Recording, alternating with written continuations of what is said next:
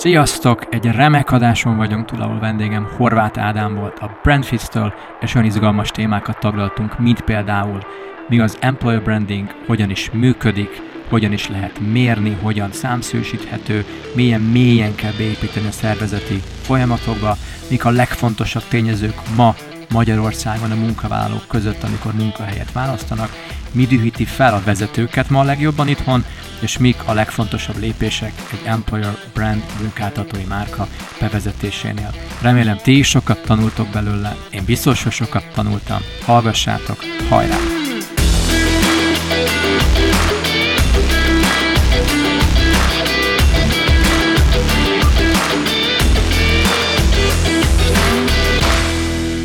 Sziasztok! Üdvözlök mindenkit az Open Office Podcast első adásába.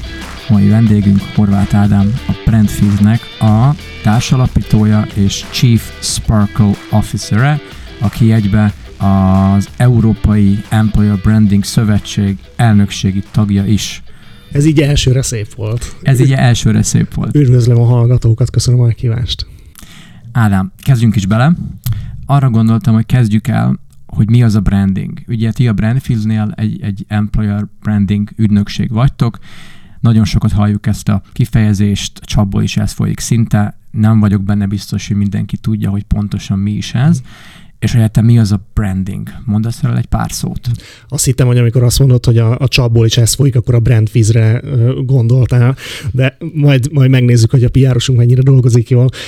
A, a branding kapcsán azt érdemes tudni, hogy ez, ez valamilyen megkülönböztető jel, ami egy termékhez vagy egy szolgáltatáshoz kapcsolódik. Most lehet, hogy egy ilyen tankönyvi definíciót mondtam, de egyébként a szónak az eredete nekem nagyon érdekes volt, ugyanis a, a brandinget azt az állatok megjelölésére használták először. Tehát amikor a farmerek a bocikra rásütötték ezt a billogot, az volt a branding, az volt a brand, tehát lényegében a tulajdonát jelölte meg vele a gazda, és így került át a, a marketing kifejezések közé. A lényeg az, hogy a, a brand az valahogy megkülönböztet egy szolgáltatást vagy egy terméket. És ezt elmondhatjuk nagyon sok cégről is szintén ma. Hogy, hogy próbálnak ezzel a, ezzel a brandre rá, rá gyakorolni, illetve ezzel élni, hogy hogyan tudják magukat ők megkülönböztetni. Tehát ez nem, nem csak ma, hanem ez ősidők óta így van, tehát lehet, hogy jól hangzik az, hogy branding, és beszélhetünk, hogy personal brandingről, employer brandingről, munkáltatói márkaépítésről, de azért ez nem egy, nem egy rocket science, és nem, nem most találtuk fel ezt a, ezt a történetet, tehát ősidők óta tart ez a dolog. Van ez a mondás, hogy jó bornak is kell a cégér, maguktól az ókori Rómába se vették meg a, a, a bort, tehát lényegében onnétól kezdődött, hogy, hogy, hogy milyen ö, egyes termékeket, szolgáltatásokat hogyan, hogyan tudunk azonosítani, melyik gazdának a teheneit érdemes megvenni. Tehát tényleg a, a, az emberiség ö, fejlődése során évezredek óta velünk van az, hogy, hogy különböző dolgokat valamilyen jellel, valamilyen egyedi azonosítóval ö, próbálunk megjelölni. Uh-huh. És Ádám, mondtad, hogy a branding az egy tök egyértelmű dolog, a márkaépítés tök egyértelmű, és szinte a, az állattartás óta velünk van. Mégis úgy látom, hogy nagyon sok cégnek, nagyon sok nagy cégnek és nagy márkának ez egy probléma, ez egy kihívás, hogy hogyan kommunikálja ezt a, ezt a, ezt a márkát, mit emeljen belőle ki, milyen célcsoportnak mit mutasson be ebből, és ugye az employer branding is, hogyha jól értem, arról szól, hogy a munkát a munkavállalóknak, a munkáltató mit kommunikál le. Jól gondolom? A mai piacon ugye nagyon nagy fókusz kapott az, hogy egy-egy cég nem csak a termékét vagy a szolgáltatását, hanem, hanem a munkaadói pozícióját hogyan tudja különböző, hát ilyen jelölésekkel ellátni, mik azok, a, mik azok az értékek, mik azok a percepciók, amit, amit a munkaerőpiacon a potenciális munkaerő, azok a tehetségek, akiket ez a cég szeretne bevonzani saját magához, ezeket, ezeket tudja azonosítani a, a célcsoport, és a munkáltatói márka az tulajdonképpen arról szól, hogy ezeket a döntési pontokat a toborzás, a, az elkötelezés és a megtartás időszakában hogyan tudja ezeket a jelöléseket, ezeket az egyedi azonosítókat magához kötni egy cég. Mik azok az értékek, amiket ő képvisel, és ez vajon a célcsoport számára vonzó-e. Hogyha vonzó, akkor ez megkönnyíti a toborzást, több jelentkező érkezik egy céghez, relevánsabb jelentkezők érkeznek, könnyebben ö, tud toborozni a, a vállalat, hogyha pedig, hogyha pedig nem jó a munkáltatói márkája egy vállalatnak, akkor a mai munkaerőpiacon azt gondolom, hogy igen, nagy bajban van, és, ö, és ezt szerintem nagyon sokan tapasztalják mostanában. Hogyha jól értem, akkor, akkor az employer brand az valami, amit, amivel egy, egy, egy márka, egy szervezet, egy cég már rendelkezik, és ti például abban segítetek nekik, hogy ezt jobban megértsék, jobban fel tudják tárni és bemutatni a célközönségnek, vagy ez inkább valami, amit kreálnak, vagy ti kreáltok a, a, a részükre. Hát, melyik, hogyha... melyik az igazabb? Hát ha mi kreáljuk meg az ő részükre a, a munkáltatói márkát, akkor lehet, hogy nem tudom, különböző versenyeken ez lehet ilyen design díjakat nyerni, csak hogy az üzleti célokat nem érjük el vele, és hmm. egy ilyen hamis kép lesz, azt szoktuk mondani, hogy, hogy nem abban próbálunk segíteni a cégeknek, hogy kisminkeljék a kismalacot, hanem, hanem hogy megtalálják azt, hogy mi az ő valódi egyedi karakterük, és hogy ki az, aki, aki, aki passzol ez, ki az, akinek, akinek bejön ez a, a, ezek az értékek, vagy ezek a kis jelölések, amik rajta vannak a cégen. Ugyanis mondok egy nagyon egyszerű példát, í té piac, okay. Kik az í té piac legvagányabb szereplői, hát mindenki a Google-re gondol, a Facebookra, hogy azok az álló munkahelyek, és minden fejlesztő, vagy az Amazonnál, vagy a SpaceX-nél, az Apple-nél akar, akar dolgozni, és vannak azért magyar példák is, a Prezi, a Logmin, ugyanakkor elképesztően sok í té cég van Magyarországon, és amikor ők meg szeretnék szólítani a célcsoportjukat, és azt mondják, hogy na, akkor a toborzási számainkat javítanánk, építsünk munkáltatói márkát, akkor rövid időn belül az első reakciója a vezetőknek, az szó szerint, szó szerint idézem, legyünk olyanok, mint a Prezi. Tehát ezt mondják. De nem tudnak olyanok lenni, mert az a vállalat nem olyan, mint a Prezi. És hogyha olyan akar lenni, mint a Prezi, akkor az egy fals kép lesz. És ez a célcsoport, ez a generáció, aki most lép be a munkaerőpiacra, vagy aki néhány év ott van, azt szoktuk mondani, hogy ilyen hiperszenzitív bullshit radarja van. Tehát az a cég, aki megpróbálkozik azzal, hogy, hogy, hogy kisminkeli a kismalacot, és más képet mutat magáról, azt gondolom, hogy, hogy az kudarcot fog vallani. Mondtad, Ádám, hogy ügyfelek szó szerint azt mondják, hogy olyanok akarunk lenni, mint a Prezi. Ezt le tudják írni, hogy pontosan milyen területeken, miben, hogyan, vagy csak azt kérik, hogy hello, tegyél minket menővé, mint például a Prezit, hajrá! A, az í té cégeknél többször előfordult ez a Google szeretnék lenni, Prezi szeretnék lenni, de hogyha, hogyha egy picit elkezdünk beszélgetni a vezetőkkel, akkor lényegében egy fél órás, egy órás beszélgetésben át lehet őket fordítani, vagy hát igazából nem is az a célunk, hogy átfordítsuk őket, hanem hogy megértsük, hogy valójában mit szeretnének. Mert ezt mondja a szájával, hogy olyan akarok lenni, mint a, mint a Prezi, de ő valójában nem ezt szeretné, hanem azt szeretné, hogy legyen több jelentkezője, hogy ismerjék őt a piacon, hogy legyen vonzó a célcsoport számára, hogy csökkentse a fluktuációs adatait, tehát egy cé e o, egy, egy vezető ilyenekben gondolkodik, egy há er igazgató, és, és erre azt gondolja, hogy az a megoldás, hogy, hogy, hogy olyan menő szeretnék lenni, mint mondjuk ezek az említett cégek, akiket az előbb megneveztünk. Viszont, hogyha elkezdünk velük beszélgetni, akkor, akkor nagyon könnyen meg lehet azt, azokat a pontokat találni, ami, ami valójában fontos nekik, és mi azzal foglalkozunk, hogy ezekre az üzleti igényekre építünk fel utána egy olyan programot, egy integrált munkáltatói márka stratégiát, ami, ami nem a kismalac kisminkeléséről szól, nem egy hamis képet építünk fel, hanem egész egyszerűen felerősítjük azokat a, azokat, egyáltalán megtaláljuk és felerősítjük azokat a pontokat, ami, ami jó karaktere annak a cégnek, és utána annak a célcsoportnak segítünk eljutatni ezeket az üzeneteket, ami vagy amelyik célcsoport ennek a cégnek fontos. Úgy tűnik nekem, amit, amit elmondtál, mint hogy a cégek nem lennének tisztában azzal, hogy nekik pontosan milyen értékeik vannak, és inkább mint egy ilyen gúnyát akarják magukra húzni a legmenőbb példákat, a legmenőbb trendeket, egy Google-t, egy Prezit, egy Apple-t, egy Facebookot. Jól gondolom? Tökéletesen jól látod a helyzetet, és ezt még ö, ö, azzal is meg tudjuk spékelni, vagy, vagy még azt tenném hozzá ez, hogy, hogy ö, általában a cé e o-k azért, ö, vagy, vagy a felső vezetők, akik, ö, akik a megrendelőink, ö, ők azért nem mindig a a mindennapok valóságában élnek, hanem egy picit azért távolabb vannak ettől, plusz van egy víziójuk és egy nagyon pozitív jövőképük, amilyen irányba szeretnék a vállalatukat formálni, és néha nagyon-nagyon meglepődnek azon, amikor mondjuk készítünk egy munkáltatói márkadiagnózist, és, és látják szó szerint azokat az idézeteket, visszajelzéseket, amit mondjuk a kollégái gondolnak a, a, a munkahelyükről. Sokszor az, ez egy ilyen kiábrándító pont szokott lenni, és, és nagyon ráirányítja a figyelmet arra, hogy, hogy mennyi teendő van még. Ugyanakkor vannak olyan pillanatok is, amikor, amikor meglepetéseket tapasztalunk, vagy, vagy mondjuk egy-egy program kapcsán olyan sok pozitív visszajelzés jön, ami egy megerősítés lehet egy, egy vezetőnek. Y generáció, Z generáció, alfa generáció, ezek szintén a csapból folyó kifejezések, fogalmak. Említetted, hogy, hogy az Y generációnál mondtad, hogy, hogy a visszaigazolás fontos. Én egy picikét uh, szembe mennék ezzel, szerintem nem csak náluk fontos. Én, én, én, én azt tapasztalom, mind privát, mind a, mind a professzionális életben, hogy nagyon sokan szenvednek attól, hogy egy, nem tudnak kérni visszajelzést, és ahol dolgoznak, vagy párkapcsolat, családi viszony, tök lehet, amiről beszélünk, nincsen meg ennek a, a kultúrája, hogy konstruktívan, építő jelleggel kérjünk, adjunk visszajelzést, és hogy ez beépülve a mindennapi kommunikációba ott van. És azzal a céllal, hogy nem az, hogy leszúrjunk valakit, vagy, vagy kiemeljük a hibáját, hanem hogy egy állandó rendszerességgel próbáljuk építeni a másik embert és saját magunkat is. Tehát, hogy szerintem ez, ez, ez igaz mindenkire, és, és nem csak az Y-osokra.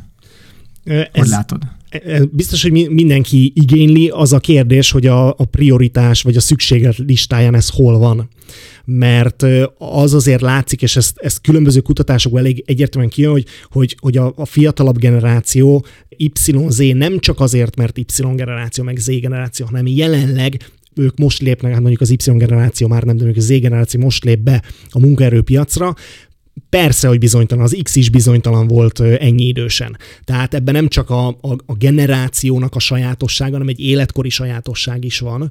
Az viszont látszik, hogy, hogy a, a most piacra lépő generáció sokkal inkább igényli ezt a típusú visszajelzést, viszont ezt a, ezt a generációs témát is lehet, hogy ezzel futhatunk egy kört, ezt majd te döntöd el, hogy ez, ez érdekes lehet a hallgatóknak, de hát, hogy mondjam, tehát ez az év, ugyanúgy, ahogy a brand a generációs téma is azért évezredek óta az asztalon van, azért nagyon új dolgok nincsenek itt sem. Igen, fiatalok voltak mindig is, és, és lesznek is, és én is nagyon szoktam nevetni, amikor, amikor csak az Y, vagy csak az Z generációnak, vagy csak velük kötnek össze egy jelenséget, ami pont így volt az ötvenes években, a hatvanas években, és szerintem még korábban is előtte, tehát még az ókori Görögországban is szintén tök hasonló dolgok voltak, hogyha ezt valaki elkezdeni megnézni, látná, hogy ezek nem annyira csak a mai világra sajátos dolgok. Épp nemrég tartottam egy előadást ebben a témában, és egy kisebb kutatást végeztem, és képzeld el, hogy már az ókori babiloniaknál találtak olyan kőtáblákat, ahol különböző ilyen idősek, bölcsek tanácsának a, a, a megbeszélései, meetingje, akkor nem így hívták, de hogy a találkozóinak a jegyzetei voltak fölvésve ilyen kőtáblára, és már ott akkor rettek, vagy attól rettegtek az öregek, hogy ha a következő generáció kerül a kormányrúthoz, akkor évek kérdése a havárja, és be fogják dönteni a társadalmat. Hát aztán nem így lett, de ugyanettől rettegtek az ókori Görögországban is. A fiatalabb generáció és az idősebb generáció együttműködése, ahogy, ahogy belépnek a, a, a társadalomba, egyre nagyobb szerepet követelnek maguknak, Ez, ez, ez az élet természetes rendje. Vannak bizonyos generációs sajátosságok, amire érdemes odafigyelni, viszont egy dologra én nagyon felhívnám a figyelmet, hogy az a, az a típusú megközelítés, amit nagyon sokszor tapasztalunk a generációknál, ez a címkézés. Hmm. Az X ilyen, az Y olyan, a Z meg amolyan, ez szerintem nem visz előre, mert ez pont, hogy a különbségeket növeli. És szívemből szólsz. És ahol jól működtek ezek a programok, például vállalatoknál, hogyha kicsit visszakanyarodunk a munkáltatói márkához, ott, ott valójában olyan érzékenyítő programok zajlottak, ahol pont, hogy ezeknek a generációknak az erőssége és az együttműködése volt nagyon izgalmas, és erre próbálták rávenni a különböző generáció képviselőit. Erre tudok egy nagyon jó példát hozni. egy pénzügyi intézetnél tapasztaltam azt, hogy szintén egy ilyen, hát ezt a generációs különbséget ezt így észrevette a cégvezetés, és mondták, hogy jó, akkor generációs programot indítunk az X és az Y generáció együttműködésének javítására. X, és Y csak. X, Y. Hát ez azért jó néhány évvel ezelőtt volt az ilyen generáció munkaerőpi...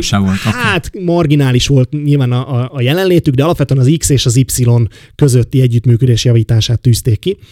És először ők is így indultak, hogy na, akkor tréning, és akkor elmondták, hogy te ilyen vagy, te olyan vagy, és kialakultak a klikkek, és kávézás mellett röhögcséltek, és figurázták ki egymást a két generációnak a képviselő, és nyilván sarkítok egy picit, de, de tehát nem az együttműködés irányába hatott, mert amikor megcímkézzük egymást, akkor a különbségekre hívjuk fel a figyelmet. És utána váltottak, ugyanis azt mondták, hogy elkezdjük a, a, az együttműködésre ránevelni a generációkat, és hát az, az X generáció, a bölcsek léptek először, és azt mondták, hogy oké, okay, úgy tudom megszerezni a szakmai tiszteletet, mert ugye ilyen problémák voltak, hogy na, az Y generáció nem tisztel semmit. Hát ezek két a mai éve, ezek a mai fiatalok. Két éve van itt, hát honnét is tudhatná ő, ami nyilván, aki húsz éve van a pályán, tök jogos ez a megélése, és, és, és valid megélés lehet az ő szempontjából. Mire az Y generáció meg ugye mondta, hogy, hogy na hát ezek az őskövületek, hogy még a nyomkodós telefonját használja, hogy mi az, hogy fax, ki kéne dobni ezt az ablakot. Tehát, hogy ezek a típusú ö, ilyen különbségek, ezek megvoltak. És azon kezdtek el dolgozni, hogy az Y generáció meg mit szeretne? Visszajelzést.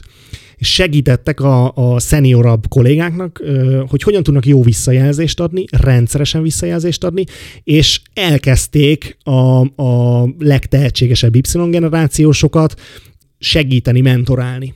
Folyamatos visszajelzés, figyelem, dedikált idő, és mi lett a hatás? Hogy az Y-generáció elkezdte úgymond tisztelni az X-generációt, mert azt mondta, hogy húha, Ez, té- ez tényleg egy jó észrevétel volt. Ez nem, nem is olyan hülyék. Úgy tűnik, hogy érti, tényleg érti. Beszél. Lehet, hogy érdemes megkérdeznem legközelebb.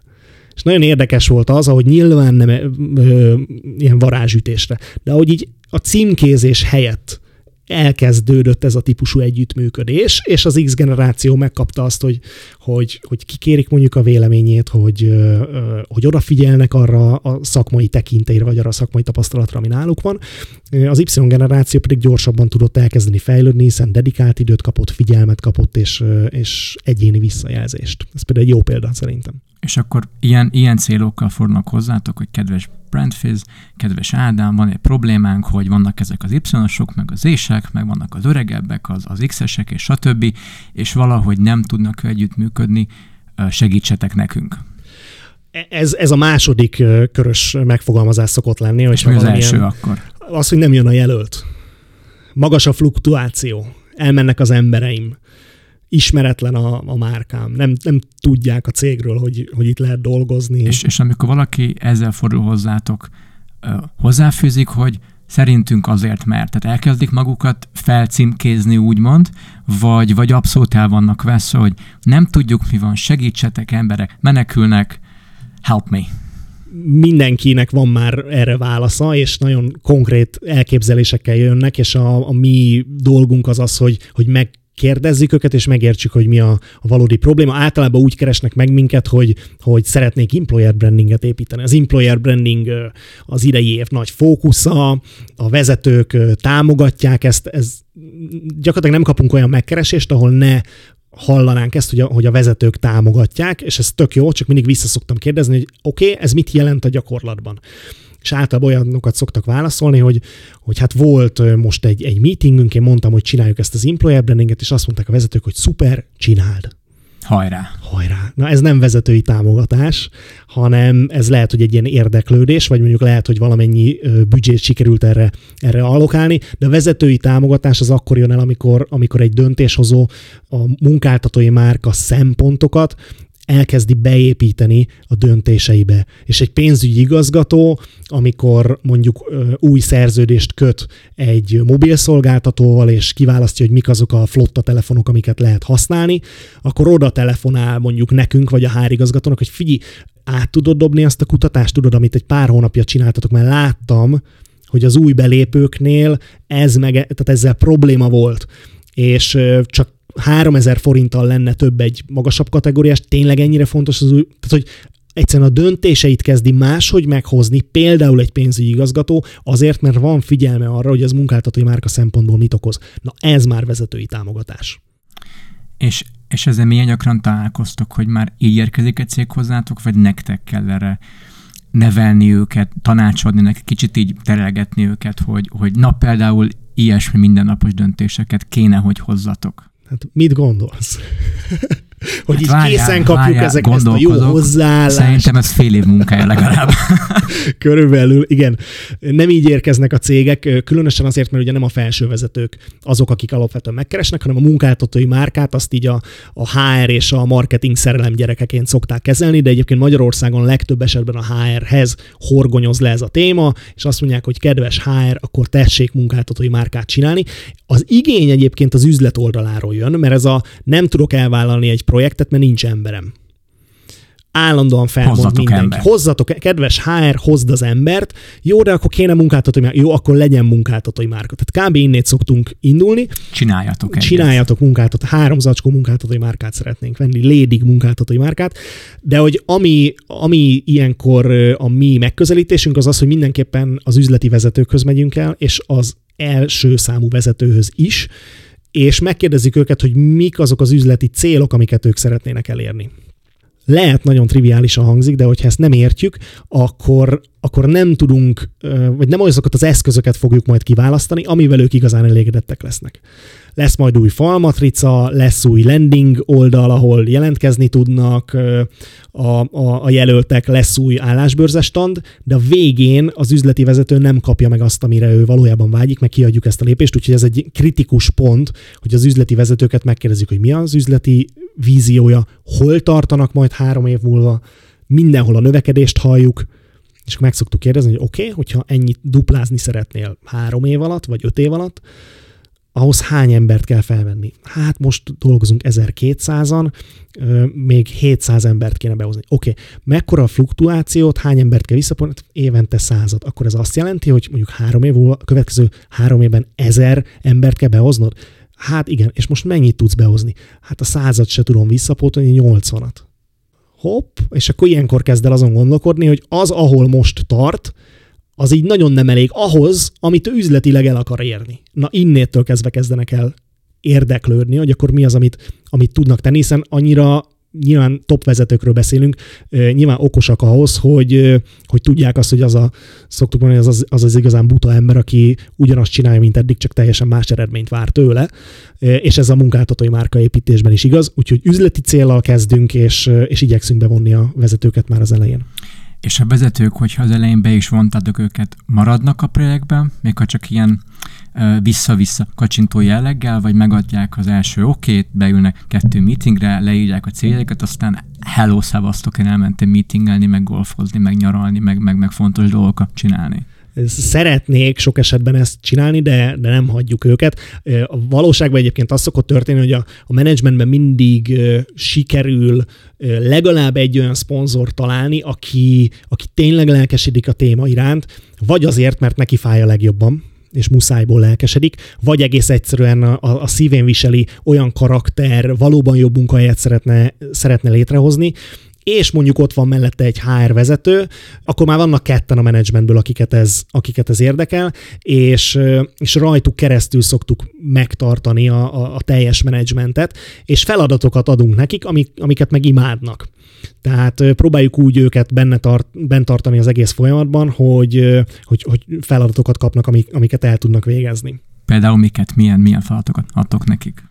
Hogyha, hogyha vég, ugye itt a, a folyamatnak a különböző lépéseibe már belementünk, de ugye az első lépés ez a, a üzleti igényfelmérés, a második lépés a, a kutatás, employer brand diagnózis, és hogyha ezt elvégezzük, által vissza szoktunk menni hozzájuk a, az eredményekkel, és hát előbb-utóbb ugye valamilyen stratégiát kell alkotni, hogyha ezek a legnagyobb problémáink, ebbe vagyunk erősek, akkor, akkor mit csináljunk, és a végén pedig egy akciótervvel zárjuk a folyamatot, és amikor például az értékeinknek a meghatározásáról beszélünk, Beszélünk, hogy oké, okay, ez az, amit a célcsoportunk szeretne, ez az, amit ebből tudunk adni, akkor mit mondjunk?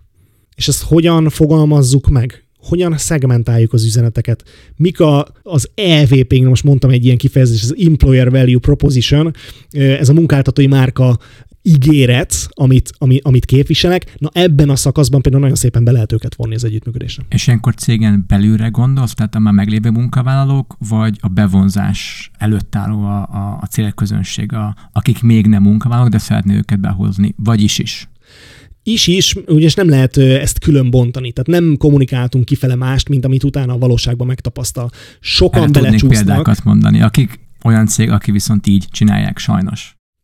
Találkoztunk olyan, olyan nagyvállalattal, nagyon ismert és különböző ilyen vonzósági versenyeket rendszeresen megnyerő, akár mondjuk autóiparban tevékenykedő vállalat, aki, aki nagyon-nagyon vonzó, viszont a megtartási adatai azok, azok közismert, közismerten gyengék, és hát ott volt olyan, amikor a, amikor a há er igazgató elrendelt egy ilyen nagy stáb értekezletet, meg volt a, a belső elégedettségfelmérés, vagy hát az ő esetükben hát elégedetlenségfelmérésnek a, az eredménye, és kiállt, és azt mondta így a cég előtt, hogy rettenetesen rosszak lettek ezek az eredmények, és akinek baja van, az itt és most mondja el, és nyilván senki nem mert megszólalni, de hogy kb. Ilyen volt a kultúra a cégen belül, hogy mert ha most nem mondja el, akkor viszont a következő alkalommal nem akarom, hogy így töltsék ki, hát még rosszabbul töltötték ki nyilván, hiszen nem ez a, nem, nem ez a megfelelő reakció, de ez például egy, egy szemléletes példája annak, hogy ha mást mutatok kifele, mint amit aztán utána megtapasztalok, lehet, hogy a vonzóságomat föl tudom építeni. De utána a fluktuációban meg fogok bűhődni ezért a vétkemért. Tehát, hogy, hogyha jól értem, egy, egy, egy kifele jól kinéző, trendi, divatos employer branddel relatíve könnyű behozni új munkavállalókat, de a trükk és a nehézség ott kezdődik. Amikor valaki bejött, az hogyan tartod meg, és amikor, amikor a, az ígéretből valóság lesz, akkor az a valóság az mennyire cseng össze az, az ígérettel. És így derül ki ténylegesen egy, egy, egy munka, munkáltatói márkának a erőssége. Ez az igazi teszt. Ez egy hitelességi kérdés. Hiteles-e kifele az, amit, amit, amit mondok? Betalál-e a célcsoportnak? Lehetek nagyon hiteles olyan, olyan munkaadóként, a, aki egyszer nem tud reagálni a célcsoport igényeire, nagyon hitelesen képviselem az, azokat az értékeket, csak ez a kutyát nem érdekli. Nem tudok egy ilyen arányszámot mondani, hiszen ahhoz, hogy egy ilyet tudjak mondani, az ismernünk kéne az összes céget, nem ismerjük az összes, az összes céget. Azt látjuk, hogy, hogy nagyon-nagyon elkezdtek arra figyelni a, a vállalatok, hogy ne csak kisminkeljék ezt a kispalacot, meg újra matricázzák a bejáratot, hanem valóban jobb munkahelyekké tudjanak válni, és ez a vezetői gondolkodásban jelenik meg. Tehát ott látunk az elmúlt három-négy-öt évben egy olyan elmozdulást, ami mondjuk sokkal inkább a megtartásra fókuszál, mint a toborzásra. Említetted, hogy, hogy az egyik cél, amivel hozzátok fordulnak, az az, hogy jobb munkahelyeket akarnak teremteni. Ugye ahol most vagyunk, az a Sinaps Magyarország, professzionális irodai megoldásokat szolgáltató cég, Európa vezetői vagyunk ebbe, és ugye a mi mesterségünk címere az a, az a fizikai munkatér. És mi is nagyon sokat találkozunk azzal, hogy mennyivel sokkal komplexebb ez, és mennyire mi is az üzleti célokra kérdezünk rá, és amikor tanácsadói bőrbe bújva a dolgozókkal workshopolunk, felméréseket végzünk, analizálunk, milyen hamar elmozdul a párbeszéd arról, hogy, hogy szék, asztal, piros, kék, szőnyeg, plafon, stb. És kezdünk el vagy a technológiáról beszélgetni, vagy a dolgozók arról beszélgetni, vagy a munkaszervezésről, a menedzsment hozzáállásáról, az employer brandről, munkaerő megtartásról, karrierről, és a többi, és a többi. Hogy látod, mennyire látja azt egy cégvezető, C E O, há er, marketing, pénzügy, tök mindegy, mennyire látja ezt a, ezt a komplexitást, hogy, hogy az, hogy milyen az irodám, milyen bútoraim vannak, milyen a lokációm, milyen I T eszközök, akár wifi, akár te is mondtad, mobiltelefon kategóriája, és az employer brand, és ahogy kommunikálnak befele, kifele. Ezt mennyire látják ezt a komplexitást, hogy ez bizony ez, ez egy nagy massza, és nem sok-sok külön, külön játszótér? Nagyon, nagyon érdekes ez, amit, amit most beosztál, hiszen ez az egésznek a savaborsa, viszont a, ahogy itt szoktuk mondani, hogy a stratégia, stratégiát ezt a, az operatív, meg a, meg a kultúra az megeszi reggelire. A, a vezetők sok esetben persze látják, ha van idejük három órát így gondolkodni és tanakodni mondjuk egy, egy reggeli után kint a kopaszigáton, és ezt így át, átgondolják, akkor nyilván összeáll nekik a kép, értelmes, okos vezetőkről van szó, viszont a legtöbbször a napi rutin, a napi problémák, az a rengeteg e-mail, üzenet, információ, ami rájuk ömlik. A, a, a napi szintű rutinból ezt azért nehéz. nehéz így komplexitásában kezelni. A, a mi feladatunk az, hogy, hogy ezeket a dolgokat ne bonyolultabbá tegyük, hanem egyszerűbbekké. És azzal, hogy integrált munkáltatói márka megközelítést alkalmazunk, ez azért nagyon le tudja tisztítani a képet. És ugyan felhívja a figyelmet arra, hogy hello, itt a, csak a mi módszertanunk szerint harmincöt dimenzió alapján dönt valaki, de hogy mondjuk mi az a top három dimenzió, vagy az a top öt, ami igazán fontos a munkavállalóknak, és mondjuk arra az ötre koncentráljunk, és erre csináljunk egy éves programot, hogy hogyan tudjuk ezt fejleszteni, és mellette kommunikálni azt, ami már most az erősségünk, akkor ebből azért összeszokott állni egy átlátható menetrend, aminek a végén vannak ká pé í-ok, és ezt azért nagyon szokták szeretni a vezetők. És ez a top három, top öt, ezek micsodák? Rá lehet húzni mindenkire, vagy, vagy nagyon cég? Cégre szabottan jönnek ki. Nem is cégre szabottan, hanem ahogy korábban mondtam, szegmentáltan. Tehát munkavállalói csoporttól függ, nemtől, életkortól, nem, él, szak, szakmától. Vegyünk két nagyon egyszerű példát. Senior i té is. Oké. Okay. Akárhány i té vállalat, tényleg az elmúlt egy évben csak az i té-sok közül több mint ezer interjút készítettünk meg ilyen felmérést. Tehát van egy nagyon, azt gondolom, egy nagyon alapos és erős értésünk az i té piacról, hogy ott a, a munkavállalóknak mi az, amire szüksége van.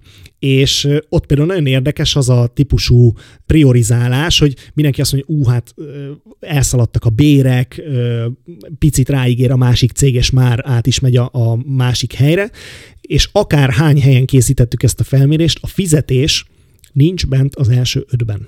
Komolyan? Ami nem azt jelenti, hogy nem fontos neki a fizetés, hanem azt jelenti, hogy jó fizetést egy i té-s már, már, már nagyon sok helyen megkap. Ha nem is mindenhol, de már nagyon sok helyen megkap. És tudod, mi fontos neki? Hogy mi az a feladat, amin dolgozik. Ez a top, top első szem. Mi az a feladat? Második, milyen technológiával dolgozik. Harmadik, milyen csapattal, és ott van még a top igények között például a lokáció, hogy hol kell dolgoznia, milyen környezetben dolgozik. Egész egyszerűen azért, mert az, hogy jó fizetést kapjak, azt már alapnak vesszük. És amikor munkáltatói márkáról beszélünk, akkor igazából a, a beszélgetés onnét indul, hogy mondjuk legalább a piaci átlagot megadod, mert ha alul fizeted a piacot, te aztán építhetsz munkáltatói márkát, ezen fog kattogni az egész cég, hogy, hogy alul vagyok fizetve a piachoz képest. Tehát a, a fizetési kérdést, meg témakört azt így alapként kezeljük, hogy, hogy ennek legalább rendben kell lennie. Nem kell, nem kell, hogy te legyél a, a legjobban fizető a piacon, de legalább ezzel ne legyenek óriási problémák, és akkor kezdhetünk el arról beszélni, hogy mi az, amit a pénzen túl tudunk adni, és egy i té-s célcsoportban ez az, ami igazán fontos, mert jó fizetést már rengeteg helyen tud kapni, de jó feladatot azt már sokkal kevesebb helyen. Mert kap egy jó fizetést, elmegy dolgozni mondjuk egy bankba, és harminc éves kobolkódot kell hegeszteni, és azon retteg, hogyha ő most két-három évig ebben a pozícióban van, utána hova fog tudni tovább lépni úgy, hogy lemarad a technikai tudása, és veszít a versenyképességéből. Vagy elmegy egy olyan céghez, ahol a leginnovatívabb dolgokkal foglalkozik, mondjuk egy olyan rendszert fejleszt, ami nem tudom én, a villanyautóknak a, a, a vezérlésében a tényleg a legújabb, legmodernebb technológiák, és, és mondjuk lát maga előtt egy karrierpályát, látja azt, hogy, hogy mondjuk kilenctől ötig nem is kell bent lennie, két nap home office-t kap, és mondjuk egy olyan, egy olyan vezetője van, akire szakmailag felnéz. Hát szerinted melyiket választja egy i té-s? Tehát ez, ez, ez nagyon változó. Míg, és akkor most mondok egy ellenpéldát, bolti értékesítő, Budapest, hát lasszóval kell fogni a, a tényleg a jó értékesítőket. Teljesen más a sorrend, ott a fizetés nyilván előrébb van, de például a lokáció. Itt, itt, itt, itt most mire gondolsz? Például egy élelmiszerbolt, vagy ruhabolt? Például vagy, dolgozunk vagy... a Magyarország legnagyobb optikai hálózatával. Tehát ahol napszemüveg és szemüveg vagy kontaktlencse okay. értékesítéssel foglalkozik ez a cég, százötven boltja van, ezernél több alkalmazottal, és mondjuk Budapestre a plázákba, optikai szaküzletekbe keresnek eladókat, ami azért nem egy, azt szokták mondani, nem egy bugyi hajtogatás, tehát azért egy, egy, egy magasabb hozzáadott értékű szakmaiságot igénylő feladat. Nem, mintha bugyi hajtogatással gond lenne, vagy nem lenne kellőképpen kihívó munka. Fa- fantasztikus munkakör. De hogy, hogy például az értékesítésen belül azért egy nagyobb szakmaiságot igényel az, hogy valaki mondjuk az optika szakmához értsen, és azt tudja értékesíteni. Ezt csak azért emelem ki, mert nyilván ez nehezíti azt, hogy, hogy hogyan találunk embereket erre a, ezekre a pozíciókra. És az ő esetükben például az egyik legfontosabb dolog a lokáció, illetve a munkaidő beosztás. Most végig gondoljuk, ezek az emberek hétvégén is dolgoznak. Ugye? Családunk van, egy idő után elkezd számítani az, hogy hogyan tudom megtervezni a szabadságomat, mennyi időt tudok otthon tölteni a családommal, és nekem ígérhetnek még extra pénzt, egy bizonyos szintig belemegyek, de egy bizonyos szint után már nem, mert nem éri meg, és sokkal fontosabb az, hogy tervezhető módon tudjak otthon lenni a, a, a családommal, vagy hogy hova járok dolgozni. És például ennél a, a cégnél az működött, hogy nem úgy kezdtük el hirdetni a pozíciókat, hogy Budapest értékesítő, mert Budapest nagyon sok mindent jelent, hanem elkezdtük kifejezetten a lokációkat. Az Alliban, a Mamutban, a Momban, és így külön-külön a lokációt, illetve magával a munkavégzés helyével, valamint részmunkaidős pozíciókat is elkezdtünk bevezetni. Óriási érdeklődés volt erre. Tehát most, hogyha visszakanyarodunk oda, hogy mi az, ami fontos a, a munkavállalóknak, én azt gondolom, hogy itt például ez a vállalat megértette azt, hogy mi az igénye az ő célcsoportjának, és erre reagált. Azért az, hogy az eddigi teljes munkaidős állásokból ők átváltottak oda, hogy ezeket a pozíciókat a részmunkaidőben is elláthatják, ez azért nem kis meccs volt házon belül. Ezt így azért el tudjuk képzelni, hogy, hogy ezt végigvinni, ez egy paradigmaváltás, és ez nehéz egy nagy vállalatnál. Aki erre képes, az versenyelőnyt tud szerezni a, a, a piacon. És aki nem képes, azokkal mi lesz szerinted? Hát, ahogy látjuk a Fortune ötszázas cégeket, hogy mennyi időbe kerülni oda, mondjuk ötven évvel ezelőtt, hány évtized volt egy General Electricnek, egy Fordnak, akármelyik banknak oda beküzdenie magát, és most megnézzük, hogy a, a top százba kik vannak, és tényleg néhány év alatt robban be egy, egy, egy Amazon, egy Google, és talán ők, ők azok, akik már az öregek ezen a piacon, és mondjuk lehet, hogy pont a Spotify-on keresztül hallgatja valaki ezt a, ezt a podcastet, hogyha ezekre a cégekre gondolunk, egyre gyorsabban robbannak be, és bizony, aki lassú, lomha, és nincs meg a változási képessége, az azt gondolom, hogy elég nagy kockázatokat vállal, és, és előbb igazából a napjai meg vannak számlálva. És akkor itt jön be az, hogyha jól értem, amit mondtál, hogy is hívtad, paradigmaváltás, hogy, hogy egy cégnek beszerzés, pénzügy, munkaszervezés, lokáció, toborzás, munkaidőbeosztás, és a többi, és a többi. Egy cél fele kell mutatnia, és, és meg kell tanulnia változni. És olyan helyre menni, vagy akár csak úgy állást hirdetni, úgy olyan lokációt, olyan munkateret létrehozni, ami ténylegesen azt a célt szolgálja, hogy egyáltalán emberek, akik kellnek ahhoz, hogy, mint hogy munkavállalók, akik kellnek ahhoz, hogy ők tudjanak bevételt termelni és, és elérni az üzleti célokat, el tudják érni.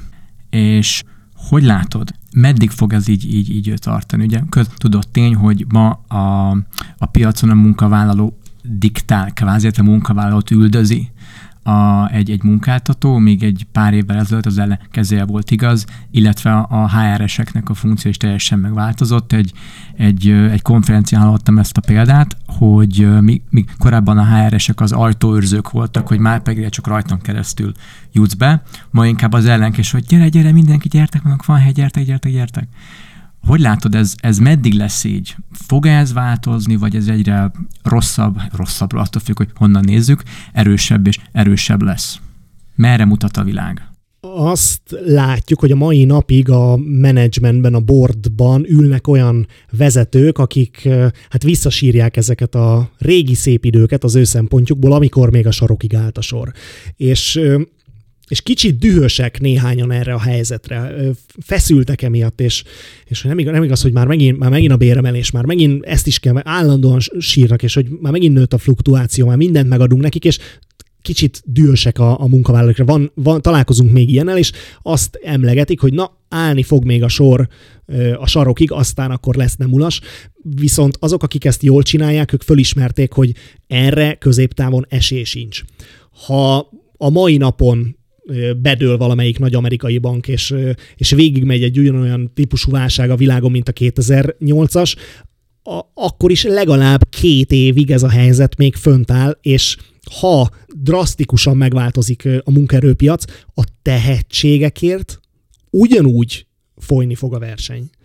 Tehát lehet, hogy létszámban nem lesz akkora nyomás a cégeken, de az, aki a digitalizációs stratégiádat végigviszi, abban marra kevés ember lesz. Az, aki a, a munkaszervezetet segít agilisabbá tenni, abból nagyon-nagyon kevés lesz. Azok a senior vezetők, projektmenedzserek, vagy Y-generációs vezetők, akikre te a következő öt évedet teheted, akik, akik a gerincét adják majd a cégnek, és a, a sikerét fogják hozni, azokért ugyanúgy nagy lesz a verseny. Úgyhogy azt látjuk, hogy azok a vállalatok csinálják jól, akik ezt a helyzetet elfogadták, és arra készülnek, hogy nem, nem abban reménykednek, hogy na majd esetleg a piac változik, hanem ők aktívan tesznek azért, hogy valóban jobb munkahelyek tudjanak lenni, és be tudják vonzani azokat a tehetségeket, akik a jövő sikerének az álogai lesznek. El is kezdtél válaszolni a következő kérdésemre, ami pedig az lenne, hogy mit lehet akkor tenni. Tehát aki most ezt hallgatja, egyrészről, mint cégvezető vagy menedzsment, másrészről meg, meg beosztott, vagy hívjuk úgy, hogy junior beosztású. Milyen tippeket tudsz adni, mik, mik, mik azok a, nézzük csak rövid távú, azok a rövid távú lépések, amiket, amiket ezen a két szinten szerinted érdemes megtenni, vagy elgondolkodni azon, hogy, hogy hm, lehet, hogy valami ilyesmit kéne, hogy csináljak. Nagyon egyszerű a, a válasz, tényleg jobb munkahelyeket kell létrehozni. Ehhez az első lépés, hogy átgondoljuk, hogy üzletileg hova szeretnénk eljutni. Annak milyen vetülete van munkaerőpiaci szempontból, hány embert szeretnék toborozni, milyen fluktuációs adatokkal tudom megvalósítani, vagy fluktuációs rátával tudom megvalósítani a céljaimat, milyen vezetők kellenek hozzá, hogyan alak- akarom alakítani a szervezetet, hol szeretnék dolgozni, milyen környezetben, és ennek a, a, ennek a térképnek a komplexitásában egy ilyen nagyon egyszerű irányt kell megtalálni.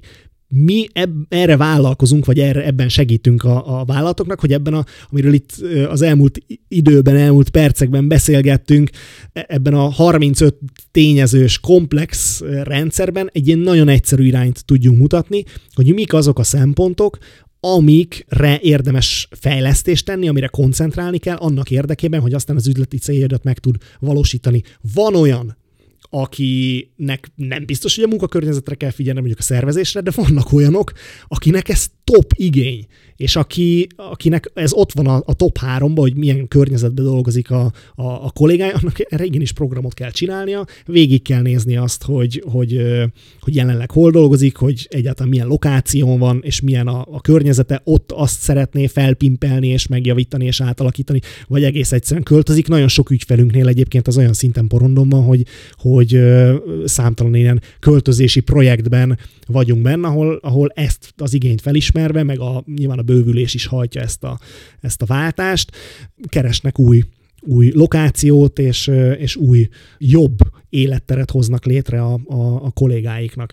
Úgyhogy rövid távon borzasztó egyszerű, mi az üzleti célom, ahhoz minek kell teljesülnie, a mi szempontunkon munkáltatói márka területen, hogyan szeretném bevonzani és megtartani a tehetségeket, a jelenlegi munkavállalóimat, és mi az a három dolog, amit ennek érdekében stratégiai szinten meg fogok tenni, és nem akció szinten, nem projekt, egy-két hónapos kampány szinten, hanem évről évre odafigyelve ezekre a dolgokra egy ilyen állandó hangsúlyt teszek rá. Nem egy rakétakilövés, meg nem egy nyitott szívműtét a, a munkáltatói márka, csak csinálni kell. Ha jól értem, akkor értsék, hogy mik a, mik a céljaik, és ezt fogalmazzák is meg. Utána értsék meg, hogy hol van most a szervezet, különböző, különböző részeken, tehát egy analízis hajtsanak végre, akár iroda, akár employer branding, akár technológia, akár bármi, majd egy tervet akcióterv, implementációs terv, bárhogy hívhatjuk, hozzanak létre, hogy oké, okay, itt vagyunk, itt szeretnénk lenni, akkor miért nem vagyunk ott, és hogyan tudunk eljutni ide. Tehát röviden így lehet akkor össze, igen, ezt, összefoglalni. Ezt, ezt bármelyik fejlesztési tervnél hasonló lépéseket kell megtenni. Itt az ördög a részletekben rejlik, hogy aztán ezt hogyan implementálom, hogy hogyan derítem ki azt, hogy mi az, ami pont az én célcsoportomnak igazán fontos. Hol szegmentálok? Mert ugye nyilván egy ezer fős cég nem tud ezer szegmens létrehozni. Ezek, ezekben döntések kellenek, és érdemes megkeresni azokat a szakértőket házon belül, vagy akár házon kívül, akik ezekben a döntésekben segíteni tudnak. A vezetőnek meg nincs más dolga, mint hogy döntéseket hozzon ezek alapján. Ezt akartam volna pont kérdezni, hogy kinek vagy kiknek a felelőssége ezek? Mert egy nagyon komplex világot írtunk most körben, még hogyha nagyon könnyen fel is osztani erre a három részre, hogy célok, valóság, és ezt ebből, vagy célok, jelen helyzet, és meg megvalósítás. Kinek mi ebbe a felelőssége? Uh, ugye ti, mint a Brandfiz külsős tanácsadóként léptek be. A mi részünkről, hogyha a munkatérről beszélgetünk, mi is külsős tanácsadóként lépünk be a képbe. És mi azzal találkozunk, hogy nagyon sokszor az ügyfeleknél nem értjük mi se, és a cégnél se, hogy pontosan ki miért felel, már csak olyan szinten se, hogy kihoz döntéseket, és, és kivalósítja azt, azt meg. Tehát kinek mi a felelőssége szerinted? Mi egy, mi egy jó működő modell? Mit láttok? A jó működő modell az, ahol a vezető pontosan tudja, hogy hova szeretne eljutni, és ezt el is tudja mondani. Ezt, hogyha el tudja mondani, utána megkeresi azokat a kulcsembereit, ami mindegy, hogy milyen felállásban. Talán a szélső értékeket nem javaslom, hogy csak házon belüli kollégákkal, mert nyilván őnekik nincs, vagy kevesebb tapasztalatuk van a, a piac aktuális helyzetéről, és a teljesen kiszervezem az egészet, mert akkor, akkor meg ö, belülről nem, nem kapunk infót. A két szélső érték ritkán működik, de hogy itt a potmétert ö, ezen a skálán ki hova állítja, ö, mennyi erőforrás von be kívülről, vagy mennyire támaszkodik a belső erőforrásra, ez cége válogatja, mindegyikre látunk már jó példát is, meg rossz példát is, de lényeg az az, hogy a vezető megértse, hogy, hogy, hogy mi az a stratégia, a munkáltatói márka stratégia, ami támogatni fogja az ő üzleti stratégiáját, pontosan ki tudja jelölni ezek alapján a célokat, döntéseket tudjon hozni, és utána pedig felelősséget kell adni annak, aki ezt le fogja vezényelni, és az első számú vezetőnek pedig folyamatosan jelen kell ebben lennie, nincs mese. Van erre egy nagyon jó példa, amit egy könyvben olvastam, Csapatok csapata volt a címe. Ott ö, azt a példát írja az író, aki ugye a hadseregből, a katonai háttérből jön, hogy kétféle vezető létezik. Egyik a, a kertész hozzáállással, a másik pedig a, a sakkmester vagy sakkjátékos hozzáállással. És a, a kertész hozzáállása az az, hogy ő nem felel, ő nem felelős azért, hogy a növények hogyan nőnek. Ő azért a környezetért felelős, ahol a növények tudnak nőni, az magáért a kertért. Ezt a kertet ő rendszeresen meglátogatja, locsolja, nevelgeti, akár arrébb ültet ezt-azt, de a munkajava része az, az nem nála van, és a nap végén nem ő lesz felelős, hogy a növény nője, és hogy hozzá a, a, a bevételt, vagy, vagy a, a, a, a termelést.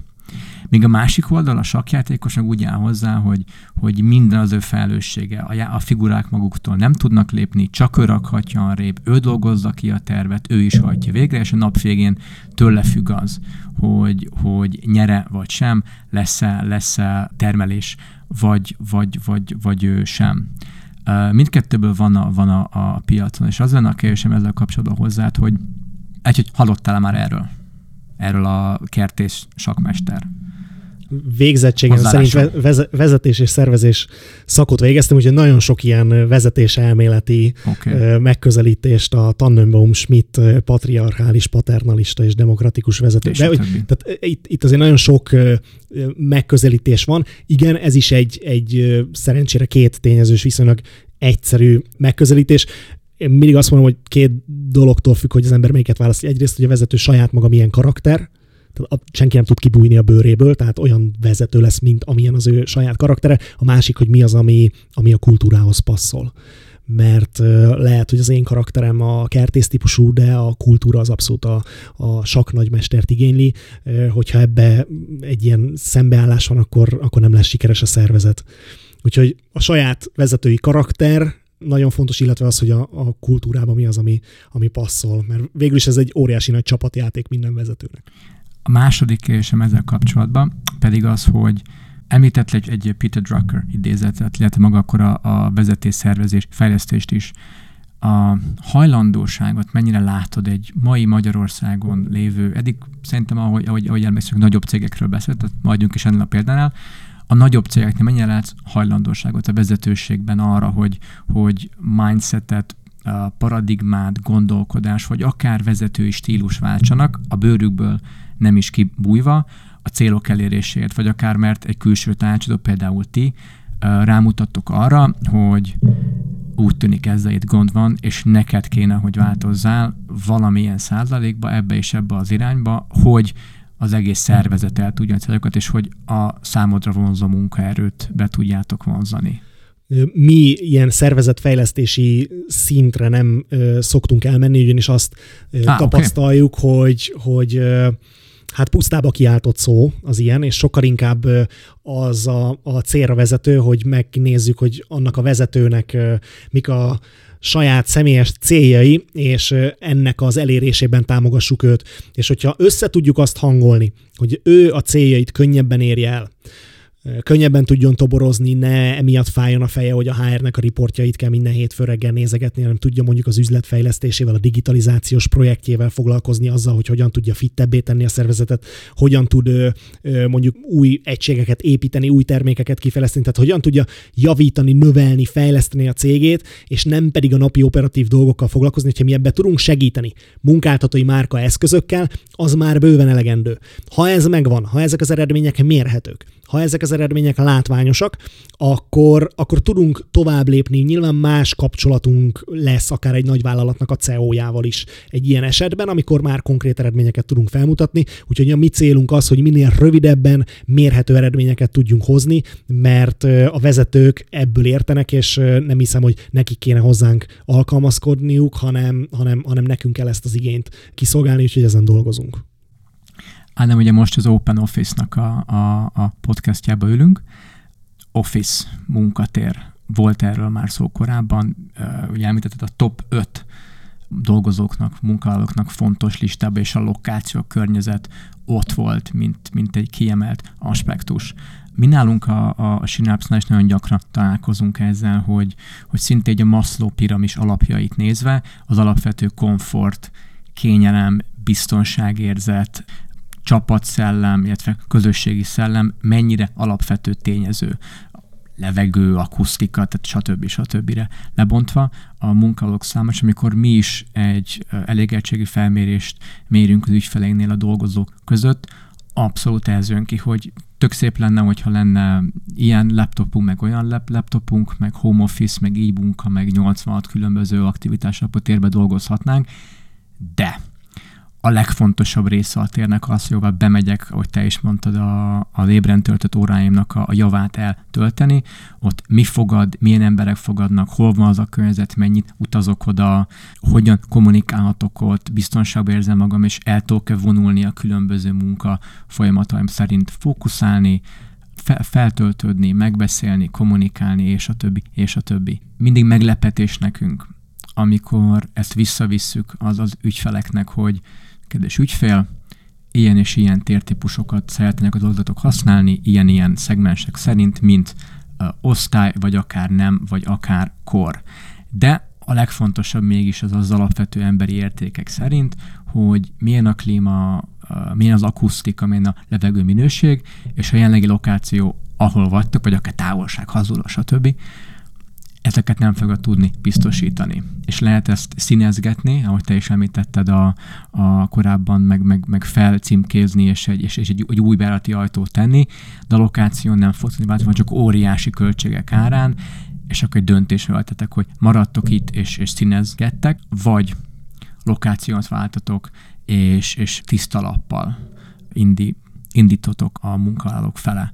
Nálatok a munkatér mennyire szokott szóba jönni, mennyire része ez egy, egy, egy párbeszédnek, illetve annak a felmérésnek, amit ti végeztek, illetve amit napvégén letesztek az asztalra, amit javaslattétel, vagy mint riport, nem tudom, hogy hogyan hívjátok pontosan, maga a munkatér.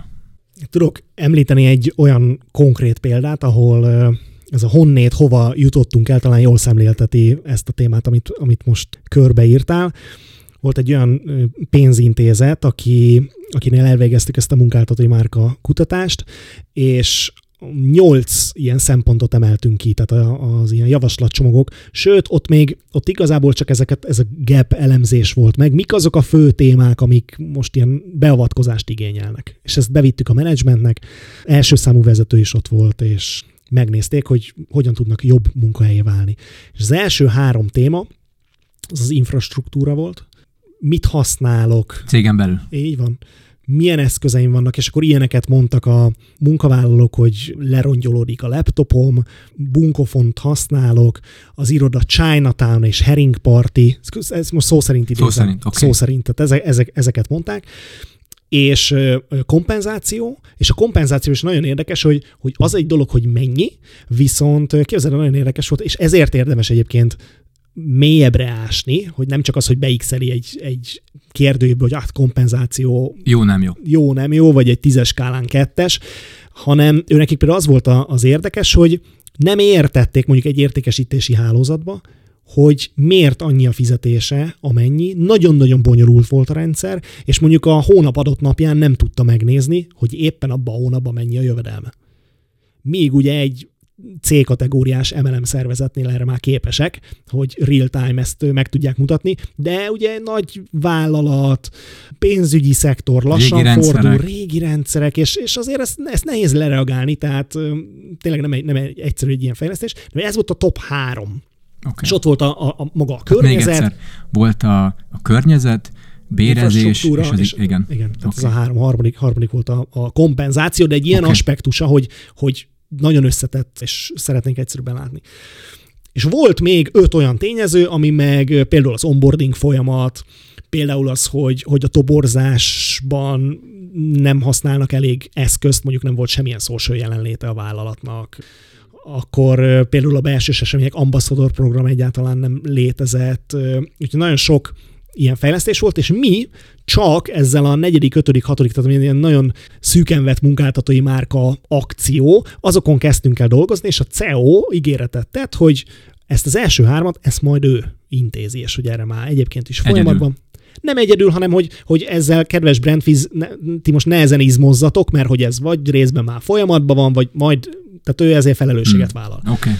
Most, hogyha nézzük, a cég már költözik, megvan az új, az új helyszín. Konkrétan mi belső kommunikációban már olyan anyagokat készítünk ennek a vállalatnak, ami a, a költözési projekthez kapcsolódik. A belső terek felmérésében, fun fact, veletek dolgoznak. Aha! Aha! Aha, és, okay. és, és, és már ezt nézik, hogy, hogy hogy hogyan tudják ezeket kialakítani, milyen berendezés, milyen funkciókat használnak, és azt gondolom, hogy nagyon nagy figyelmet fordítanak erre. A javadalmazás pedig radikálisan lett egyszerűsítve, és egy csomó új juttatás, ö, olyan, olyan extrát hoztak be, amivel azért igyekeznek lekövetni a, a piacnak a változását. Nyilván nem egyik napról jön el a Kánaán, viszont azt gondolom, hogy ennyi idő alatt ilyen eredményeket, amiket, amiket ez a vállalat elért, az igazán megsüvegelendő, és egyébként az elmúlt egy évben gyakorlatilag az összes employer brand verseny, ahol ők elindultak, ott taroltak.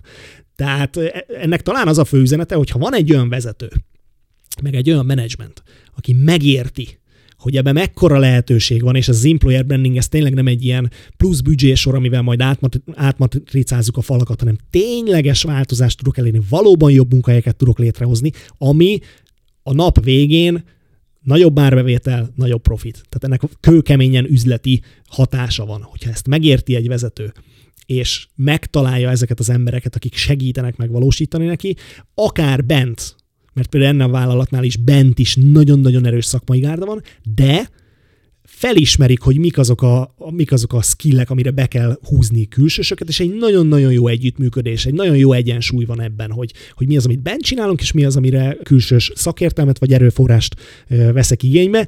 Úgyhogy aki egy ilyen megközelítéssel rohamozza ezt az irodatér témát, az azt gondolom, hogy nagyon rövid idő alatt tud látványos eredményeket elérni. Ezt meg tudom én is elősíteni, tulajdonképpen tudva, hogy ki, a, ki az a cég, akiről beszélsz, nyilván nevüket nem fogjuk most kimondani, de nekünk is egy nagyon pozitív példa volt, amikor elkezdtünk velük dolgozni, és ezt most azért is mondom, ez mindenki szerintem egy követendő példa lehet, sőt kéne, hogy, hogy, hogy, hogy, hogy legyen, ahogy te is mondtad, felismerjék azt, hogy, hogy ez egy fontos terület, most a mi esetünkben a, a munkatér, és hogy ne az az egy szerencsétlen, akár facility, akár há er, marketing, vagy bármilyen osztanak az emberre, dobjuk rá, hogy kedves Peti, Béla, Kati vagy Margó, csinálj egy új irodát, csinálj egy, egy kérdőívet, elégedettség, látogass meg három beszállítót, és hozz nekünk opciókat, hogy akkor milyen legyen a fal, milyen bútort vegyünk, legyen-e Xboxunk, vagy babzsákunk, vagy csocsóasztalunk, hanem fölismerik azt, hogy egy, ez fontos, kettő, házon belül nincsen erőforrás, nem is biztos, hogy kell, egy felelőst adunk neki, de hozzunk be megfelelő arányba külsős szakértelmet és külső segítséget, és úgy a kettő közösen dolgozzon együtt. Ez, ez, ez, ez mindenképpen követendő példának tudjuk javasolni, bologat itt Ádám velem szembe, tudjuk javasolni minden kedves hallgatónak. Említetted azt, Ádám, hogy, hogy konkrétan a bevételeken ez mérhető, hogy akinek jó az, az employer brandje, az mérhető. Ez egy bevett mérőszám, egy employer brand terv mérésének, vagy van-e egyéb? Egyáltalán hogyan lehet ezt mérni? Ezzel mi is gyakran találkozunk, mikor bármilyen megyünk, hogy tök szép és tök jó, hogy ezt meg ezt javasoljátok, de bizonyítsuk be, hogy akkor a elégedettség, az engagement, a toborzási ráta, bármi, így fog nőni, úgy fog nőni, így változik, minden szebb és jó lesz. Hogy van ez nálatok? Hogyan lehet mérni az employer brandinget? Képzeld el, hogy hogy négy-öt évvel ezelőtt még komoly szakmai vitákat kellett folytatni ilyen há er-es körökben, hogy egyáltalán ez mérhető-e, és még voltak olyan meggyőződéses kollégák a piacon, akik, akik mondták, hogy hát ezt nem lehet mérni, hiszen branding, és akkor ettől így uh, hajszálami jelentős mennyiségét vesztettem el ott a helyszínen, de hogy a, a az talán már átment a piacon, hogy muszáj mérni, muszáj üzleti igényekre reagálni. Egészen egyszerűen ez tehát tényleg nem egy, nem egy, egy cirkusz, amit mi itt üzemeltetünk, meg nem a falak újramatricázásáról van szó, hanem arról, hogy tényleges üzleti eredményt tudjunk felmutatni. Hogyha ez a célunk, akkor pedig üzleti mérőszámokat kell hozzárendelni.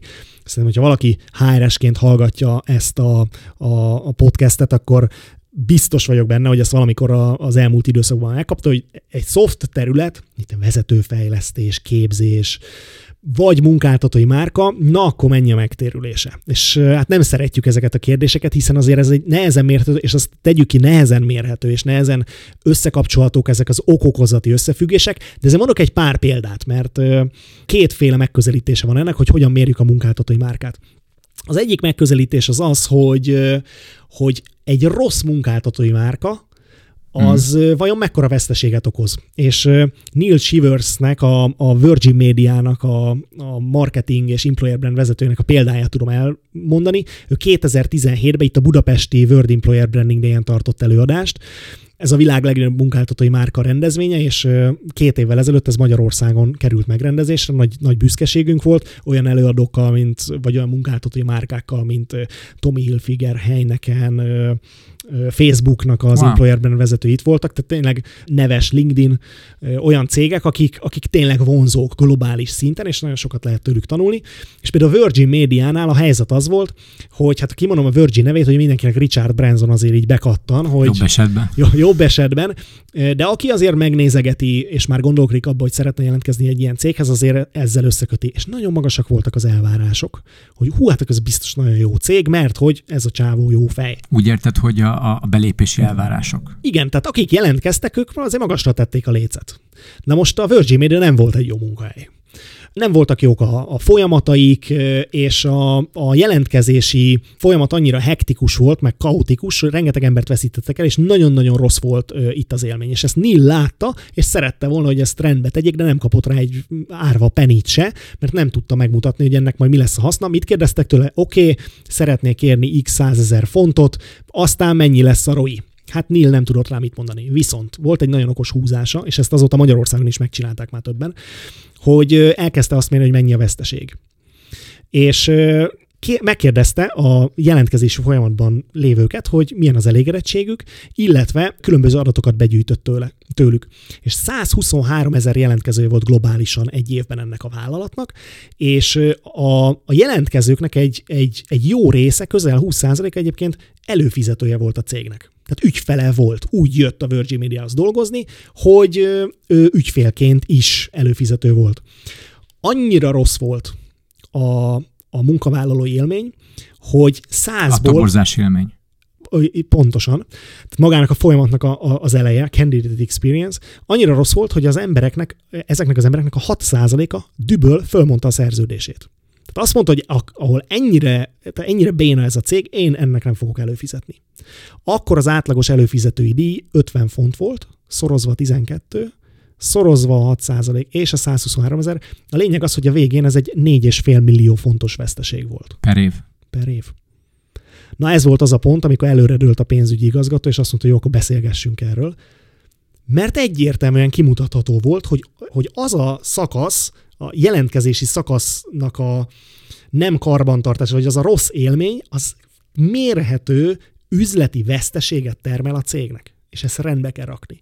És nagyon szépen dolgoztak utána, fókuszáltak erre a területre, nyilván kicserélték a folyamatot, új vezetőket hoztak, egy applikációt vezettek be, ahol állandóan tudják mérni azt, hogy az egyes pontokon milyen az elégedettsége a jelölteknek, hova kell belenyúlni a folyamatba, és képzeld el, hogy már az, hogy ezt az applikációt bevezették, és egyáltalán megkérdezték a jelöltet, hogy figyelj haver, hogy érzed magad, ha valami gond van, mondd, már ez húsz ponttal növelte az em pé es-üket. Ami azért egy nagyon magas szám. Tehát önmagában az, hogy az emberek érzik, hogy odafigyelnek rájuk, hogy megkérdezik a véleményüket, és ha valami gondja van, egyáltalán elmondhatja, már ez jelentős mértékben javítani tudja az elégedettséget. Ez egy jó példa, amikor, amikor azt nézzük meg, hogy milyen veszteséget okoz a cégnek. Viszont amikor mondjuk fejlesztéseket vezetünk be, akkor meg, azt meg tudjuk mutatni, hogy mennyi pénzt tudunk spórolni adott esetben, és mondok néhány példát, a konverziós töltsér mentén kezdjük el megnézni, nem a veszteségeinket nézzük, hanem azt, hogy amikor már építjük a munkáltatói márkát, akkor ennek milyen költségmegtakarításai vannak. Ez egy, ez egy nagyon jó megközelítés szokott lenni. Például említettük már ezt az optikai céget, aki, aki százötven boltot működtet, ő nekik volt egy kampányuk, ahol Budapestre kerestek bolti értékesítőket, és a legnagyobb magyar állásportált megbízták azzal kapcsolatban, hogy, hogy hát toborozzanak jelölteket, és emellett viszont a saját csatornáikat is segítettünk nekik felturbozni, és mondjuk Facebookon saját kampányokat indítottak el. És ugyanolyan létszámot, sőt, volt olyan kategória, amiben jobb létszámot tudtak betoborozni a saját felületeikről, és hát az árazás, meg a költségráfordítás azért messze nem volt ott, mint, mint, hmm. a, mint a legnépszerűbb állásportál. Tehát ott mondjuk tudtak egy extra eredményt elérni, mondjuk féláron. Egyik példa. Másik. Volt egy olyan ügyfelünk, ahol, ahol mondjuk a, ennek a folyamatnak a rendbetétele a felére rövidítette le a, ezt a recruitment time, tehát a toborzási időt. Tehát mondjuk nem négy hét betölteni egy pozíciót, hanem, vagy négy hét az egy ideális helyzet lett volna, tehát nem négy hónap, hónap, nem, négy hónap, nem négy hónap volt mondjuk egy i té-szektorban, hanem mondjuk kettő, azzal mennyit tudunk sporolni, hiszen abban a két hónapban már termel az a kolléga, és innétől kezdve, hogyha ezeket mm. összeszorozgatjuk, vagy mondjuk a fluktuációs ráta csökken azért, mert az első kilencven napban odafigyelek a, az illetőre. Van olyan partnerünk, aki nagyon komoly képzéseket tart az első fél évben, hogy kitréningelje az embereit, és mondjuk egy alacsonyabb pozíció, és két-két és fél millió forintot költ erre. És hogyha elmegy ez a kolléga három hónapon belül, a toborzási költsége, a képzési, akár, költség. a képzési költsége, amennyit ő kiesett, a képzési a költség nem a, a fizetés. Tehát, hogy ezeket bukja a cég. És ez egy egyszerű pozíció, egy i té-snál, junior pozíció. Az, a, a, egy i té-snál, egy senior i té-snál a három hónapon belüli elvesztés ez sok esetben hat-nyolc-tíz milliós költséget jelent. Egy embernél. De most, hogyha ezt a rátát tudjuk csökkenteni x fővel, nagyon-nagyon egyszerűen kijön a matek, hogy mondjuk három ilyen embert megmentünk, ha csak hat millióval számunk tizennyolc millió forint, hát sok cég nem költ ennyit munkáltatói márkára. Úgyhogy így kell mérni a munkáltatói márkaszámokat üzleti eredmények mentén, konverziós töltsér mentén, és egész egyszerűen el kell kezdeni számolni, és ezt meg kell mutatni a menedzsmentnek, és a saját teljesítményünket is ezek mellett, az üzleti számok mellett mérjük. Ha így teszünk, akkor partnerként fognak kezelni minket a vezetők, és látják, hogy, hogy ezt a szemléletet szeretnénk elsajátítani, és a következő évi büdzsének a, a tárgyalása is nyilván egyszerűbb lesz, hogyha fel tudjuk mutatni ezeket az üzleti mérőszámokat. Úgyhogy mondom, nem rakéta kilövés, meg nyitott szívműtét. Nagyon egyszerű dolgokról beszélünk, csak oda kell rá figyelni, és szisztematikusan kell felépíteni ezeket a rendszereket. Aj, most eszembe jutott, mint, mint egy, ezt egy, amit most elmondtál hosszasan, egy összefoglaló szó, az pedig az empátia. Hogy egy, a toborzás alatt lévével empátia, és csak megkérdezni, figyelni rá, illetve cégen belül is, és a már dolgozókkal is szintén valahogy figyelni, mérni, és, és amikor hallgattalak, így ezt fogalmazott meg bennem, hogy, hogy a cégen belül is a céggel kell saját magára figyelni. És ahogy most a beszélgetésünk végén is mondtad, vagy beszéltük, elkezdi mérni azt, hogy mit veszít és mit nyer, és saját magával szembe, és azt az empátiát gyakorolja, hiszen megéri. Egyértelműen megéri, és azok, akik, akik gondolkodnak abba, hogy tényleg jobb munkahelyet hozzanak létre, azoknak azt javaslom, hogy, hogy, hogy kezdjenek el utána nézni, már nagyon sok segítséget tudnak Magyarországon igénybe venni.